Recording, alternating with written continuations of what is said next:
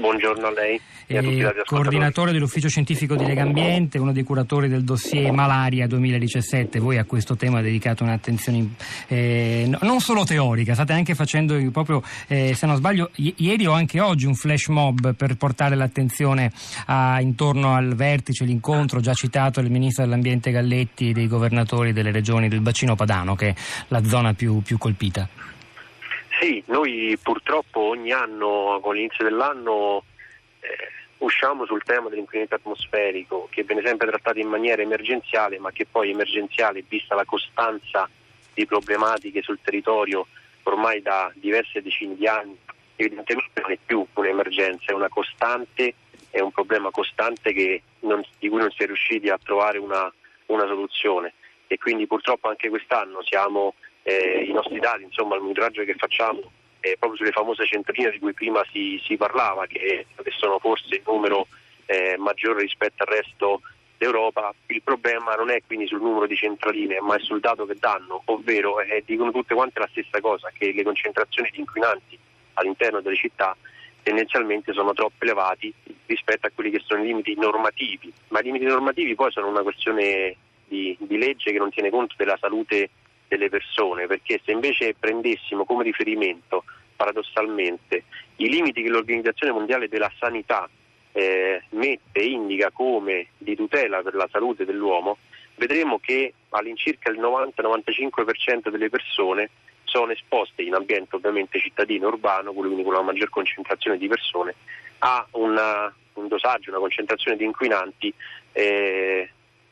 eh, superiore a quelli che vengono indicati. Faccio un esempio su tutti, se il limite come media annuale per le polveri sottili della normativa parla di 40 microcub, microgrammi per metro cubo come media annuale, l'Organizzazione Mondiale della Sanità indica 20 come limite da dover perseguire. E quindi è evidente che se questi sono i numeri relativi alla, eh, dire, al limite normativo, eh, poi non c'è bisogno di scandalizzarsi se in realtà da un punto di vista sanitario eh, il problema è molto più esteso di quello che tecnicamente si crede. Senta Minutola, lei corrisponde a quel che ci ha detto il ricercatore dell'Istituto Superiore di Sanità, e cioè che la qualità dell'aria italiana è migliorata negli ultimi anni? Dunque, con l'intervento precedente mi ha lasciato un po' perplesso perché se è vero che c'è stato un trend di miglioramento paragonato agli anni 90, perché normalmente i trend si fanno su una lunga sequenza di, eh, di anni, eh, il problema è che questo miglioramento non è stato sufficiente a raggiungere quegli standard di qualità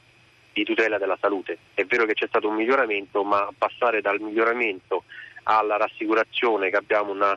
eh, una situazione sotto controllo e che il problema rimane legato solo ah, dagli aspetti geografici e morfologici della pianura padana è riduttivo e sminuisce quello che invece è un problema molto più diffuso. Basti pensare che città come Palermo, Roma e Napoli, quindi che non c'entra niente con la pianura padana, puntualmente ogni anno superano i limiti di legge con qualcuna delle centraline che hanno sul proprio territorio.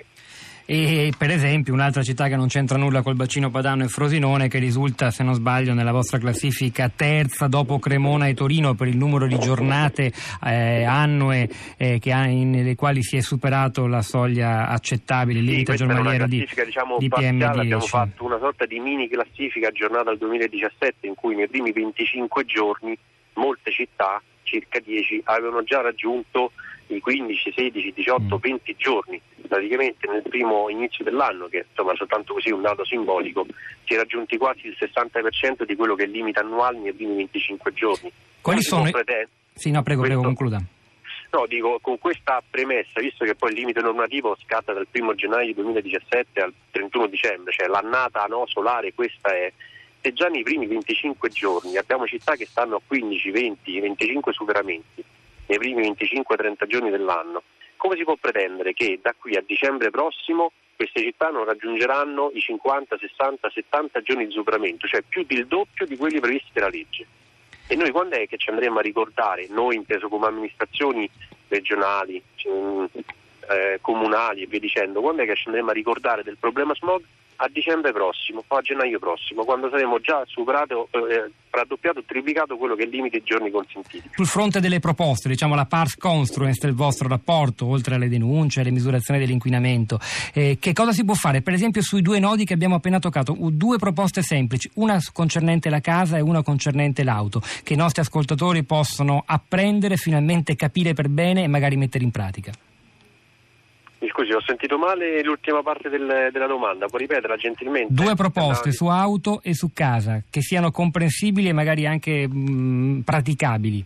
Guardi, allora, su, sulle auto partiamo da un dato, che l'Italia ha uno dei più alti tassi di motorizzazione a livello europeo, circa 65 auto ogni 100 abitanti. Se noi riuscissimo a scendere a una media europea di circa 45 auto ogni 100 abitanti, vorrebbe dire ridurre l'utilizzo e lo spazio occupato dalle auto nelle città del, di circa il 20-30% che eh, potrebbe essere investito in aree verdi, in piste ciclabili, in trasporti alternativi, in zona traffico limitato, quindi bisogna proprio fare una riqualificazione, togliere le auto dalle città per mettere servizi di trasporto efficienti e quindi eh, abbassare non eh, come posso dire, le emissioni delle singole auto, abbassare proprio il numero di auto circolanti. Questo è un primo obiettivo che bisogna raggiungere. Eh, per far questo basta vedere l'esempio di Milano, dell'area C milanese, che chi vuole andare in centro deve pagare e questo ha, ha ottenuto come risultato che pur di non pagare, non avere una spesa aggiuntiva, eh, ha lasciato la macchina a casa e, e c'è stato un calo dell'immatricolazione eh, considerevole eh, nell'area diciamo, di, di, Milano. Per quanto riguarda la casa, sicuramente l'efficientamento energetico è uno degli aspetti eh, importanti da eh, considerare e non è solo quello, è una questione anche di abitudini, è inutile eh, come posso dire, in pieno inverno con zero gradi fuori di casa andare in giro dentro casa in maglietta perché c'è una temperatura eh, estremamente eh, calda e quindi fa lavorare di più tutti gli impianti. a quel punto l'efficientamento non, non, rende effettivi i miglioramenti se poi eh, le abitudini non cambiano anche all'interno delle nostre abitazioni.